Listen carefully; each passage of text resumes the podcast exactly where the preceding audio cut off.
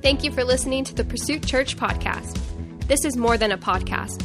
Pursuit Church is a movement to connect to Jesus and make a difference. If you need prayer or would like to financially support our mission, reach out to us online at pursuitchurchsa.com. Now grab your headphones and get ready to dive into this week's message. We've been talking about um, this sermon series and how to develop an attitude of generosity. So today I'm going to share with you how being part of a church community helps us. It helps us in developing an attitude of generosity. But before I get started, let me just pray for us. Heavenly, Holy Father, we love you so much. We thank you that you are here in our midst. We just bless your holy name, Lord. I just, I just thank you. I thank you for coming here. Your word says that you inhabit the praise of your people, Lord, and we know you're here with us, Father. And God, I ask right now that you just speak through me. I submit my mind, my will, my emotions to you, Lord, my vocal cords, and the very breath in my lungs. Heavenly Holy Father, have your way. Make my tongue not be twisted, Father. Help me have the right words. And God, let every single word out of my mouth be encouraging and life changing for all of us. And I thank you for this in the name above all names, in the name of Jesus Christ, our healer, our provider, our Savior. Amen. Amen. Did y'all have a good Thanksgiving? Yeah? No? Maybe? I had a good Thanksgiving. I love Thanksgiving. You know, Thanksgiving is a really cool holiday. It's special for me and for Pastor Bob because it's a time when we get together with our kids and our grandkids, and you know, both of our parents have, you know, they've gone on to be with Jesus, and it's basically he and I are the head of the clan, if you will, and um, the head of our tribe. And so Thanksgiving is a really good time for us because it seems like this particular holiday we get to spend a little bit extra time with the kids. That means a lot to us. You know, our kids are grown. They're out on their own, they have their own families. And so we cherish those times that we can come together and enjoy a meal, share a meal with them, right? Even if it's just pizza by the pool. We're real intentional about guarding time to share a meal with our family. It's special to us. And you know, I think a lot of you have been to our house before. We invite y'all to eat. First of all, we like to eat. Can you tell? And second of all, I believe there's godly, it's holy. Sharing a meal with someone is, is God ordained, y'all. And I'm going to tell you why in a minute. But here's the deal there's no better way, in my opinion, to get to know somebody than to sit down with them, share a meal with them, let them learn a little bit more about you, and then learn a little bit more about them, and put God in the middle of it all. That's why I love getting together and sharing meals with people. And you know what? I think Jesus blessed that. I think he anointed that. And you want to know why? Because Jesus enjoyed sharing meals with others too. That's what the Bible tells us. There are multiple places where he would stop what he was doing and just go eat with some people. That's what he did. And you know what? He was a busy man. Jesus was busy. Think about it. He was out putting sight back in the blind, healing people from sicknesses, casting out demons. He was about his father's business. Jesus was busy. He was very busy. But again, he would drop everything to share a meal with people. And when he did, it wasn't just food and small talk, y'all. To me, that's kind of like a waste of time. It wasn't just food and small talk. No. Every time Jesus did that, there was intentionality behind it. God is intentional, y'all. Y'all know that, right? He's intentional. And what he was doing is Jesus was showing us by example how to do life together. Everything he did was an example for us so we would know. A lot of us are visual. Like I can read a book and I'm like, mm. but if you show me something, chances are I'm going to retain it, right? Anybody else in here like that? You learn by seeing things done. That's what Jesus did. He showed us. He showed us how to share life together. And in fact, truth be told, his very first miracle was at a party, y'all, in Cana. It was. It was at a wedding feast in Cana. And that was intentional. Nothing God does is an accident, not one thing. Jesus knew they were going to run out of wine because that's what happened at the party. It was a wedding. Can you imagine running out of food and beverages at a wedding? That's what happened. They ran out of wine. And so Jesus was about to blow it up. He was about to step out into his ministry and he was about to do a miracle. But there's something you need to know about that wine miracle thing. Not everybody at the party was part of it. Not everybody was part of it. Let me tell you what I mean by that. The only ones who knew what was going on, who knew about that miracle, they were the servants who had brought the water jars in and Jesus' inner circle. Bet you didn't think about that. It's true. Not everybody knew. Jesus' community knew. There are miracles in community, y'all. Miracles in community, and Jesus values community. In fact, on the night he was betrayed, the night before he was going to the cross to die for us, on the night he was betrayed, what did he do? He gathered together with his 12 disciples and they ate. They shared a meal. They shared a meal together. And at that Last Supper, Jesus was still teaching them by example. He was teaching them the power and the value of communion, serving one another, and worship. Worship. You don't think about that a lot in the Last Supper story, but Mark 14 26 says that after they finished eating, they sang psalms together. That's corporate worship, y'all. That's what we just did. Corporate worship. And it happened at the Last Supper. Jesus values community, getting together, talking about life, learning about God, praying with each other, and worshiping together. Worship is a participatory thing, y'all. We have amazing talent on this stage, but you know what? That's their offering to God. What about yours? Bring your offering of praise to the Lord. Prayer is praise. Singing is praise. Jumping around is praise. I got a messed up knee, y'all. I'll be doing this. Praise the Lord. Come together with us and let's do it together. There's power in that. There's power in corporate worship.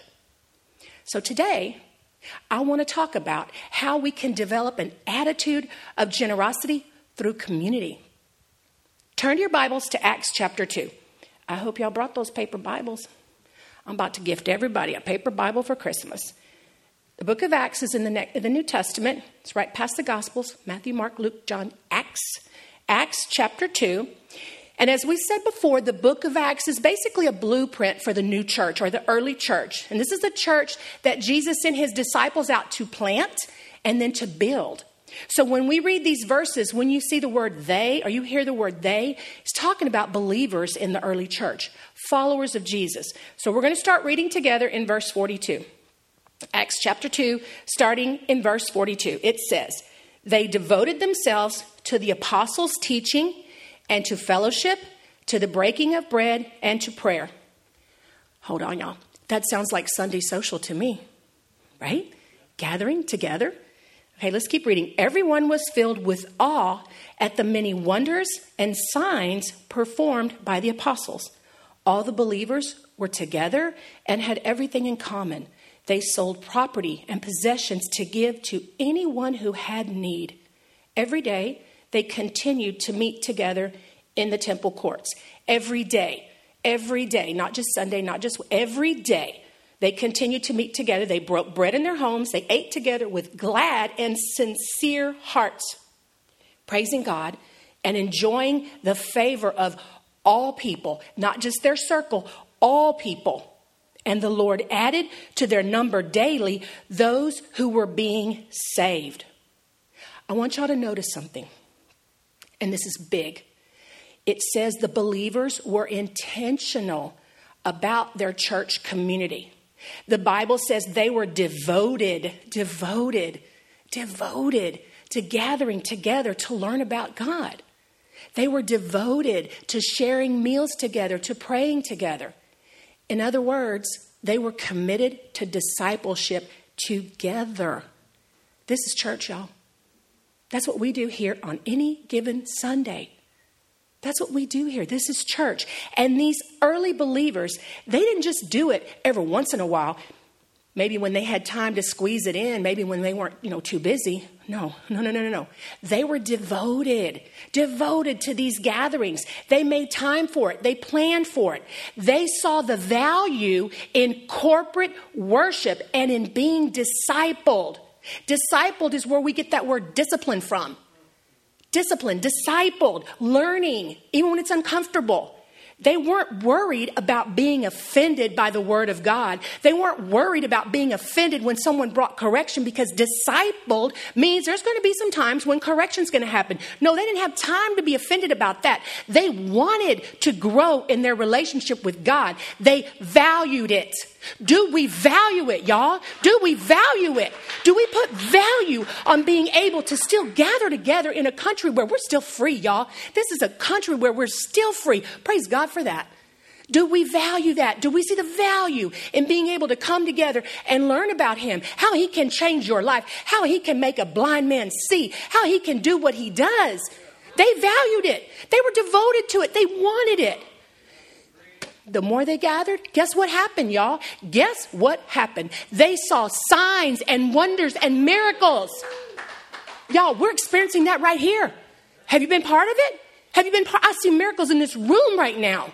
Jojo said it well earlier. We just came out of a, a, a time, a season of discipling. We were disciplined. Me, Pastor Bob, everybody that was part of that. We were discipled. We were disciplined, and we came out free. We left some grave clothes behind us, y'all. That's big. That's huge. That's why we're doing this. In this church, lives have been changed. Chains have been broken. Alcoholics don't drink anymore. Addicts are free. Homeless people have homes now. I can give you names. I got the receipts. Demons have been cast out of people in this room. Y'all don't want to miss out on that. That's what happened to the early church. That's what's happening here. And when you see those kind of things happen, what does it do? It encourages you, it helps your faith grow. These early believers gathered daily, and that was what was going on. And you know what? They were busy just like we are. They had houses, they had jobs, they had stuff to do. Yet they still made it a priority to gather together every single day. I, I love Jesus, I ain't got time for every single day. I understand we live in a different world, but they did it. They were intentional about it. And you know what? It wasn't the same person hosting, cooking, cleaning up every single day. No, no, no. They served each other. That's what the scripture says. They served each other and they shared what they had with one another. They gave generously, not holding back. They brought their best and they did it freely because they had developed an attitude of generosity. And you know what happened? They were united. Unity. You hear that word a lot in church. Unity is huge. Psalm 133 says, Unity makes life good and pleasant. And there's an anointing and protection in unity. That's what the scripture says. The Bible says that unity is like the oil that was poured over Aaron's beard. That oil symbolized a holy covering and God's protection. And you know what else? God commands, He commands a blessing in unity. These believers, they gathered together regularly to love and to serve each other. They weren't expecting anything in return, they were just giving. They gathered to worship God, to submit themselves to be discipled to the disciples' teaching, and to share life together. And as they did that, God blessed them hugely. And others in their town started to notice some different things about them. They noticed the blessing on their lives and they wanted that too. When you submit your life to God and you get involved in your church community, you start to change. It's just what happens. You start to change. You don't want to do the things you used to do. You don't see the world the way you used to see it. And people are going to notice that. People in your life will notice that. They'll see how God changed your life and they're going to want in on that. They're going to want in on some of that good and pleasant that's running all over you. And that's your chance to invite them to church. Give them an opportunity to get connected to Jesus. The visible changes in your life, when people see that you're living out a changed life, that's an open door for you to evangelize to them, for evangelism, which basically is just connecting others to Jesus. It's that simple. Living out your life for God gives you a chance to get others people connected to Jesus. Evangelism is a church word. Pastor Bob told me don't use that word. Evangelism is a church word. You know what? The, all it means is connecting people to Jesus. And here's the deal not everybody's a street preacher. You know, actually, I get a little, I don't know if I need to, God needs to work on my heart about this. But if I'm walking downtown and somebody's in a megaphone screaming to me about Jesus, I'm like, mm, dude, you need to tone that down. Tone it down. Not everybody's called to do that. Not everybody is called to the mission field in a foreign country. You know, our family got together one year and we went and did a mission trip. I was like almost two weeks in Haiti. Y'all ain't been on a mission trip till you've been on a mission trip in Haiti. I'm just gonna tell you right now, but not everybody's called to that. I'm not called to the mission field. That mission trip told me I'm not called to the mission field. Okay? It was hot. It was worse than Houston heat. Humid, big old bugs. I don't even know what they were everywhere. And you know what? They had no running water. That's part of the reason we were there. Point is, I'm not called to the foreign mission field. Not everybody is. And those are actually forms of evangelism. But here's the deal we are called to spread the word of Jesus. And we are called to community together as believers and to invite others to join us. This is what the believers in the early church did, and lives were changed. The vision of Pursuit Church is to connect to Jesus and make a difference. And we get to fulfill that vision together as a community, a community of believers on fire for Jesus, committed to growing in the Word, showing each other love, mercy, and grace. We get to do that. And then what are we supposed to do? We're supposed to take it out of these walls, out into the community, and share it with others, and then invite them to come in and join us. You know, the church is God's idea. It's God's idea to help humanity find hope and life in Jesus Christ. It's so much more than just a group of people gathering. So much more than that. That you could do that anywhere. You can go to the club and do that. Church is more than just people gathering together. This isn't just a place you come to hear a feel good message. It's not just a place for that. Tickle your ears with what you want to hear. This isn't a place for just that. This isn't a place where you just get to come and see your friends, maybe go to lunch after church, and then you do it all over again next time.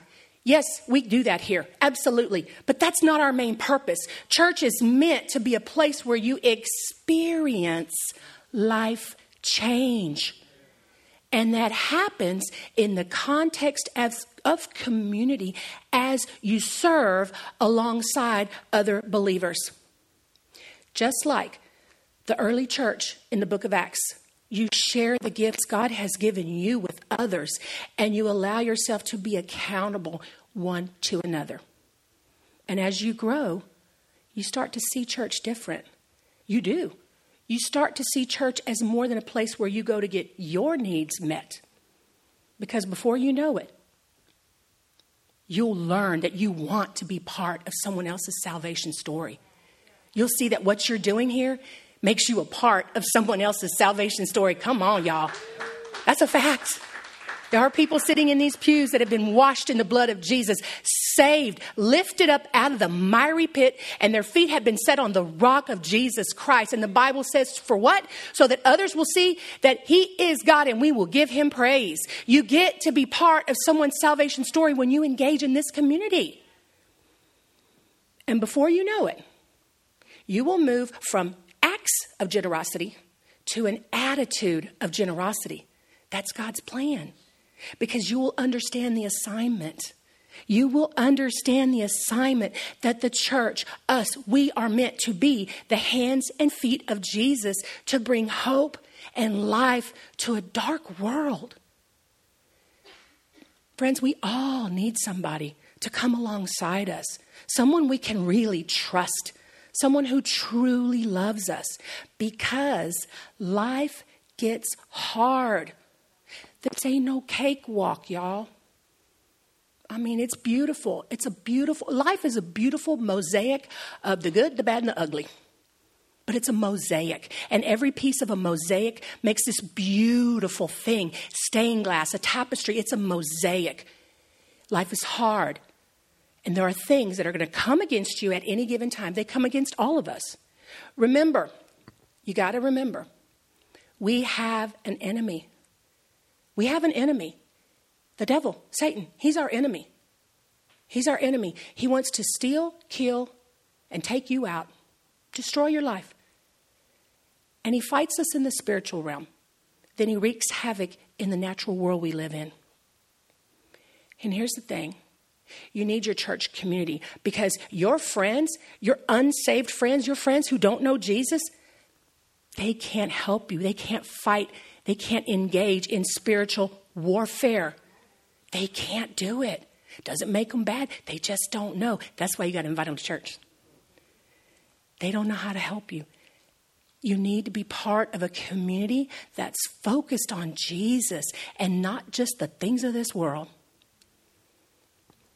I got groups of friends, and all they do, grown 61 year old friends out there in the club. I'm not judging them, I'm just saying they can't fight. They can't charge the gates of hell for me. I love them. And I'm tell you right now, I have a friend right now. She's been my best friend forever. And you know, she she she don't really know Jesus. I've talked to her. She's seen the change in my life, but you know, she's just not there yet. She can't charge the gates of hell on my behalf. Now, granted, she'd give me the shirt off her back if I needed it, but she can't engage in spiritual warfare for me. She can't help me. She doesn't know how. So we can't expect our friends that don't know Jesus to help us with life's issues. They may have experienced some stuff, but they can't charge hell on your behalf. They can't do it. I need to say this, y'all. Our friends that are unbelievers, or our friends that aren't connected, just kind of playing, playing Christian. I don't even know what that looks like, but our friends that are like that, that are doing that, that are unbelievers, they're not going to be able to come alongside you and make a lasting impact for the kingdom of God. That's a fact. That's a fact. The believers in the book of Acts, they were world changers, y'all. We're sitting here because they were world changers. They planted the church, the church of Jesus Christ that we're sitting here in right now. We're part of their legacy. Hello? God is generational. Proof right there. This is generational. They made an impact on the world, and it's because they were unified around the cause of Jesus Christ. They were generous with every single thing they had because they were on a mission. They understood the assignment, and their mission was to help others know about Jesus. And you know what? Lives were changed and lives were saved. Oh, I need, I need to get an amen on that, y'all. That's huge. That's so huge. Mm. Acts 4:32 tells us that. You know, there are hurting people that come in these doors every week. And when you show up and you help us get this place ready for service, ready to welcome them in, I love my friend Julie here. If y'all don't know Julie, Julie's amazing. Julie is a prayer warrior. I have known that woman for a long time. Julie, how long we known each other? Like forever, right? Almost 10 years. I don't know. I, I lost count. But Julie's a prayer warrior. She will charge the gates of hell on your behalf. But you know what she's doing every Sunday morning for the most part? She's showing up and making coffee. This woman pray in tongues. Yeah, it's a good coffee. That's anointed coffee. Amen. Thank you, Julie. Give it up for the coffee. but you know what? Julie lost her husband a year ago. She's showing up making coffee for y'all. She values community. We got to value community. There are hurting people coming in the doors. And so when you show up, you make some coffee, you sweep, you replace the toilet paper, you put you help us get this building ready for the hurting people who need Jesus to come in here and feel comfortable and feel welcomed. Or maybe you're you're we have people and kids right now taking care of some children, y'all. Some children. Oh, I'm not anointed for that anymore. Hmm. I'm not anointed for the children ministry anymore, y'all. I did my time. I'm just saying, we got people over there right now. Bless them in Jesus' name. They are teaching children, some of y'all's children, you know how your kids are. They're teaching children about Jesus, that Jesus is the answer. Jesus is love. Jesus is mercy. Jesus is life. We got people sacrificing sleep to go in there and to take care of babies so that when people come in here, they can sit down and they can relax and they can be filled with the Word of God. You know what? Maybe sometimes you don't feel too good. Maybe you need some rest and you show up anyway. There's going to be somebody here. They're going to notice that you may look a little off.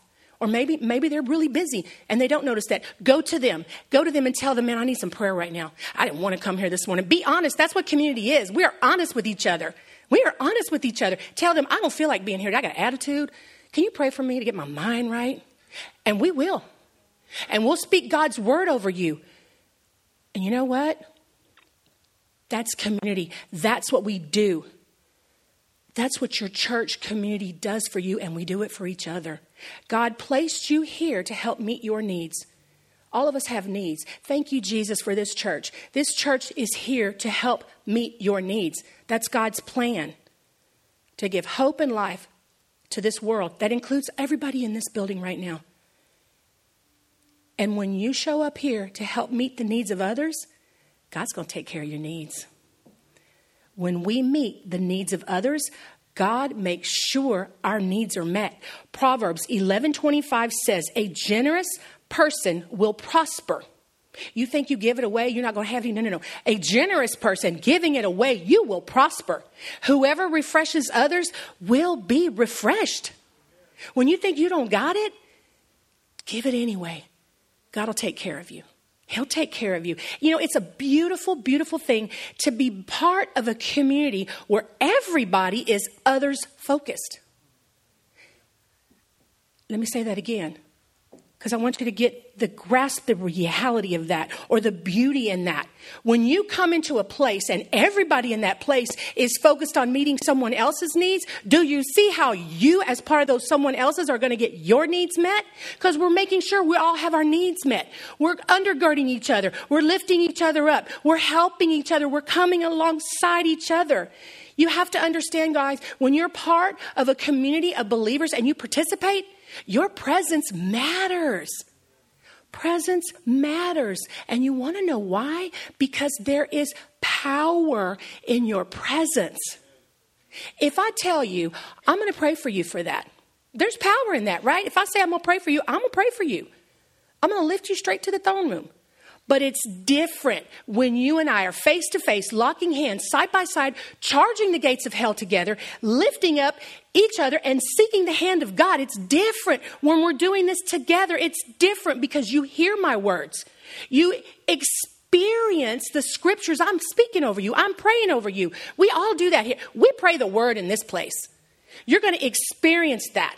And it's going to encourage your heart. Being together makes it different. And the other thing is, it brings God right into our presence. The Bible says, where two or more are gathered together, gathered together, that God is there. There is power in presence. And you know what? This is a sad statistic.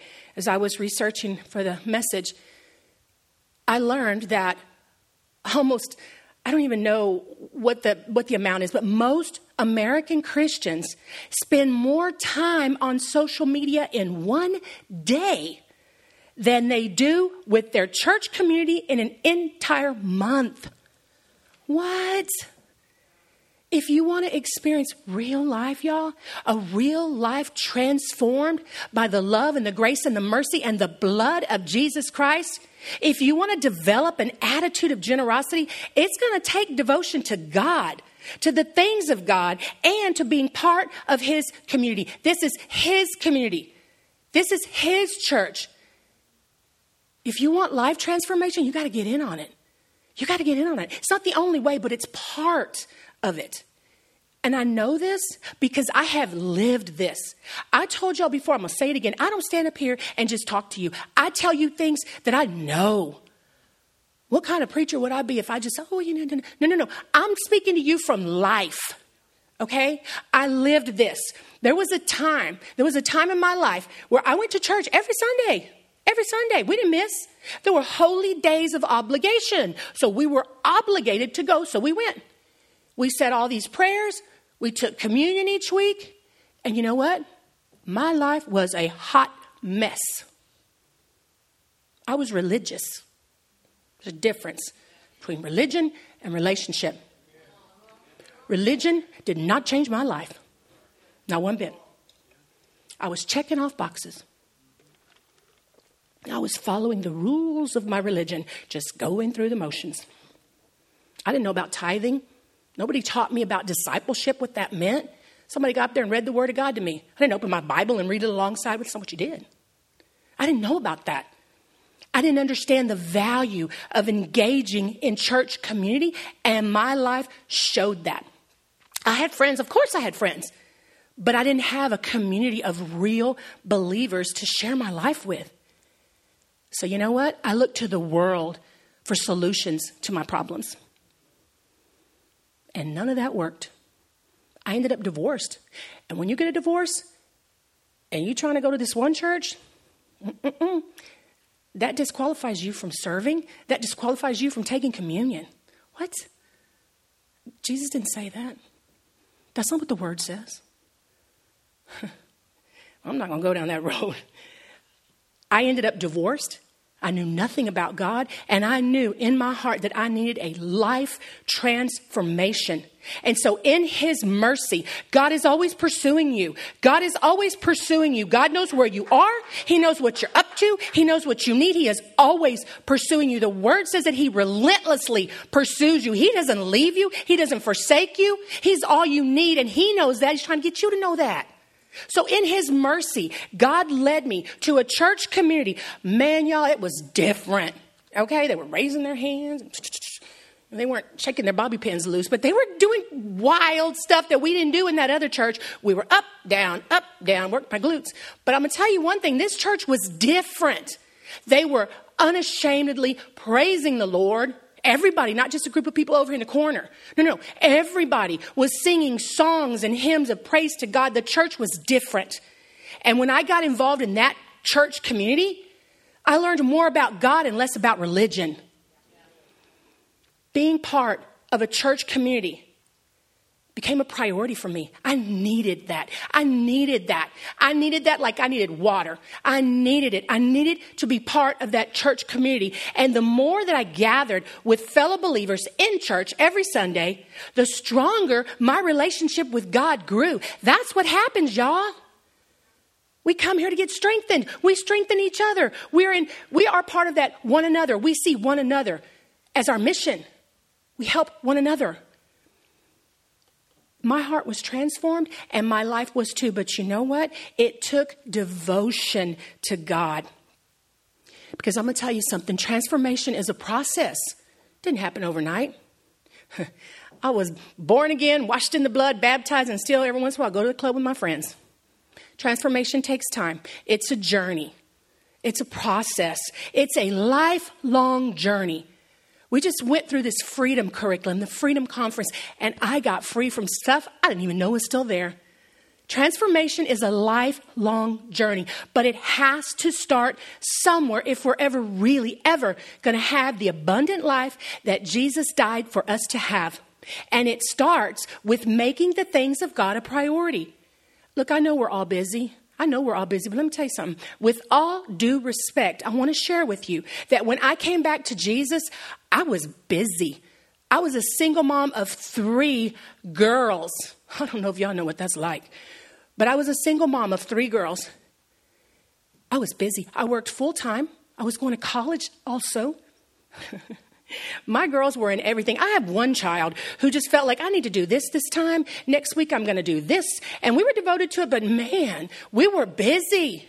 Ballpark. What else was she? Band, choir, Lord have mercy. I was busy. But you know what? I made time and I made my girls make time to make God and church a priority.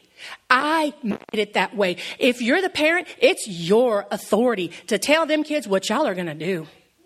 You have authority over your children. God set it up like that. We don't, we didn't, we didn't, I got one particular child, y'all, she used to, oh my goodness. I felt like she would foam at the mouth when we would go to church. She would do everything. Pastor Bob can tell you, he testify to this, because after, uh, when I met him, we got married. I was a single mom, but after we got married, I was still making them go to church. She would literally dig her heels in, God bless her heart, and just, I'm not going. I would tell her, you know what? You better get in that car. You better fix your face. You better fix your shirt. You better get in that car. I don't even care if you smell. Put some perfume on. Get in the car and don't make me late for church. That's what we did.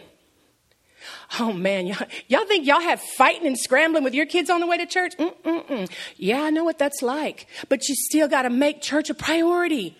Let them roll up in there looking crazy. Jesus can deal with that. You make sure you go get yours. Go. Go be with your community. Go be with your church community because you need to be there because somebody needs to be blessed by you fighting back the forces of darkness that were trying to keep you out. They need to know you did it. They can do it too. That's what this is about, y'all. It's hard, but you just got to reprioritize. Reprioritize some stuff. Shuffle stuff around. You do that all the time. You shut route here to PayPal. You got to move stuff around. Just reprioritize. Because let me tell you something. It's not easy. At first, I was doing good just to get us all to church on time and with clothes on. That's a fact. But as time passed, I started serving. And then I got involved in discipleship groups. oh, the girls loved me in those days. Y'all. Oh, you just don't know, man. I, I got involved in these discipleship groups. Well, guess what? We go to church on Sunday morning, and then we come home, have some lunch, and then we go right back to church. They were like, I got homework. I said, take it with you. I got to go learn about Jesus, and you're going to go too. Come on, let's go. I think they actually liked it when they were at their dad's for the weekend because he didn't make them do all that. But when they came back home, I laid down mama law. We're going to church. Get it together, fix your face. I got to go know about Jesus. And I did that and I was intentional about that. And I learned to grow spiritually. And there was loving accountability among the other believers in the church. That eventually led me to leading small groups for single parents. And I'm not telling you this to say, oh, yay, me. No, no, no. I'm telling you that I know how it is to be busy. But I had to make God a priority because I was so hungry for change in my life. I needed a life transformation. And God had told me that. He quickened my spirit. And little by little, my life began to change for the better, and it did for my girls too. Because you know what? God helped me beat addiction. I learned how to be a better mom, a better employee, a better person, and I learned to love people from God's perspective. And let me tell you something you don't got to feel that love, you just got to do it. You got to do it. You got to look your teenager in the eye when they're foaming at the mouth and say, I love you, I bless you in Jesus' name, but this is how we're going to do things. You just got to do it. So please, let me just encourage you don't let anything be more important than church. Satan's going to tempt you to do that. I promise you that. When the weather's rainy and cold and nasty outside, you got to resist the temptation to skip church, to stay home and sleep in. Come worship with us, y'all. When the weather's nice, resist the temptation to run errands or do yard work. Don't let that keep you from gathering with your church family. You'll be surprised how much of a difference it will make in your life. Maybe you stayed out too late the night before and you're tired. You want to sleep in, you got work the next day, you just you just want to sleep in. Maybe you were out I don't know what you were doing. Maybe you were out doing some stuff and you're tired. Resist the temptation to blow it off, to feel guilty, condemned. All of that is the devil tempting you to stay away from your church community. Please see that. See that, y'all. That's the enemy trying to steal, kill, and destroy your life by keeping you away from the very community that wants to love you, that wants to include you, that wants to be there for you. You come in here tired, hungover, I don't care what, what, don't matter, don't matter. And God will give you refreshment. He'll refresh your soul. He'll refresh you. You will feel better. When you're in the presence of God with other believers worshiping Him, it matters. And when you're not, People miss you. I miss you. I text people all the time. Some of y'all in here know this. I text you. If you're not here, I miss you. It's like, hey, man, where's so and so? Where you at? I missed you. We missed you. I want you to know that we miss you. When you don't come, you're missed because you're part of our church family. This is family. Y'all, this ain't no cult. This is family. We're here for each other. This is a family that you can trust. Because you know what? As long as we're all looking to Him, to Jesus for the answers, we're going to change. And you can trust that change. Being part of your church family is a commitment. And I know that mm, sometimes we have issues with commitment. I understand that. It's hard to commit to stuff because you don't want to let anybody down or you don't want to feel bad if you do. But look, Coming to church is a commitment. And I want to tell you that you will never, ever regret putting God first in your life. Rearrange some things. Prioritize God and His church. This is His church. Prioritize His church over all this extra stuff you got going on, and your life will be changed for the better. If we want something better, we got to choose better. We got to choose it. And I will tell you right now, I'm going to tell you right now, there is nothing, there's nothing I'd rather do on a Sunday than gather here with y'all. I love that I get to do that. I love that I get to serve y'all. I spend a lot of time preparing because I get to serve y'all. I love that. I love coming here on Sunday mornings. I walk in the door, I see faces I love. It's a joy. There's nothing I'd rather do on a Sunday morning. I'm not kidding you. Pastor Bob and I will rearrange our life to get here on Sunday morning because it's great to be here. I get to share the love of Jesus with y'all. That matters. That matters. There's no substitute for your church community. There's no substitute. And speaking of substitutes, I got one more thing to say. Do not, do not reduce church to a podcast. Don't do it. Y'all can look there and say amen, but I know I'm pushing some buttons right now. Do not reduce church to a podcast. That's supplemental to church. It is not, and it was never meant to be a substitute for gathering corporately as a community. That's not a substitute, y'all. That's supplemental. Because look, if you want to fulfill all the plans that God has for your life, you have to be part of His church community, the local church. Not doing that is not an option. I know that's a very bold statement.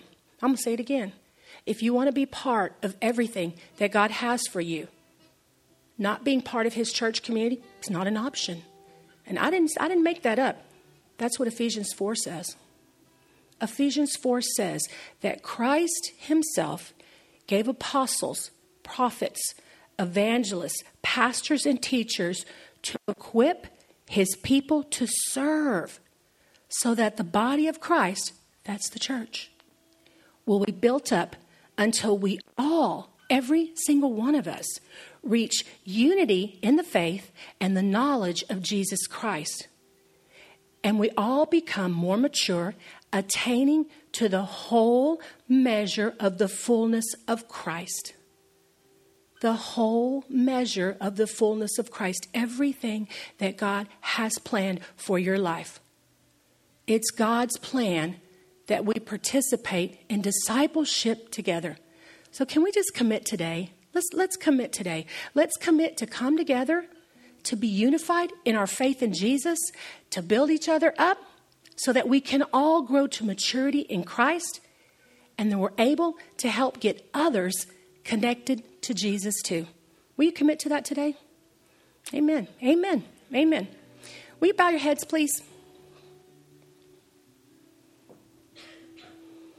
You know, a lot of times in church we say God has a plan for our lives, and that's true, but sometimes you're battling stuff and you can't even see that.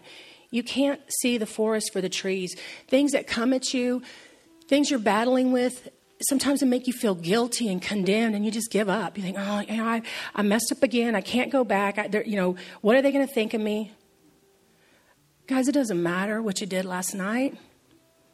Doesn't matter what you did last week or even what you said on the way to church this morning. None of that matters right now in this moment. If you need to surrender your life to Jesus, you need a life transformation and you know it. And maybe you've surrendered to Him before and you just kind of picked it all back up again. That's okay. If you need to recommit your life to God, or if you've never asked Jesus to take control and to lead you, and you've never surrendered your life to Jesus, you can do that right now, right here, today. If you're ready to ask God to come into your heart and to just forgive you, and you release control of your life to Him, if you're ready for that, if that's you, all you have to do is pray a simple prayer, believe it with your whole heart, and it's done. It's a done deal.